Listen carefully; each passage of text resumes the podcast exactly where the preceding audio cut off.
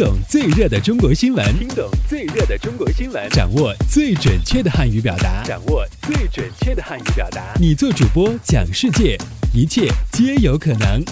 每天五分钟，就在 Linguemate 慢速汉语。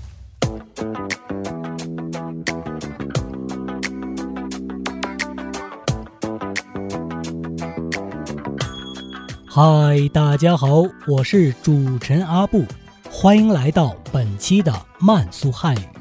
以下新闻均摘编自国际在线网站。好，我们来看看今天都有哪些要闻趣事的发生。我们首先来看看今天的一句话新闻。日前，世界企业家集团。世界地产研究院联合发布二零一四年中国十大超级豪宅排行榜，北京有三个项目入榜，这也让北京取代上海成为中国超级豪宅的重镇。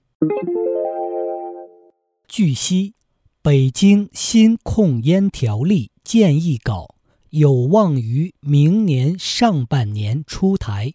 该建议稿力推公共场所室内百分之百无烟，不设缓冲期，规定执法人员对违法吸烟者或单位可直接处罚，不必有警告教育环节。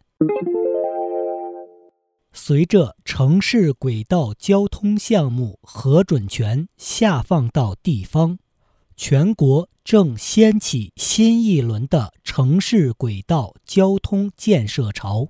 其中，以地铁最为引人注目。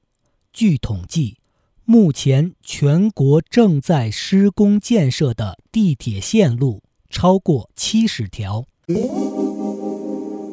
好，我们接下来关注一下今天的财经聚焦。昨天下午，阿里与银泰商业在北京召开媒体见面会，共同宣布，阿里集团将以五十三点七亿元港币对银泰商业进行战略投资。全面打通线上线下商业体系，交易完成后，阿里将持有银泰商业百分之九点九的股份，即总额约三十七点一亿元港币的可转换债券。双方约定，在未来三年内，在相关法律法规许可的前提下。阿里可将可转换债券转换为银泰商业的普通股股份，从而使得阿里最终在银泰商业的持股比例不低于百分之二十五。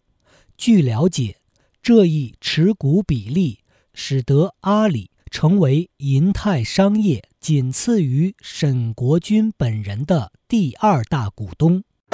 好，最后进入到今天的环球博览。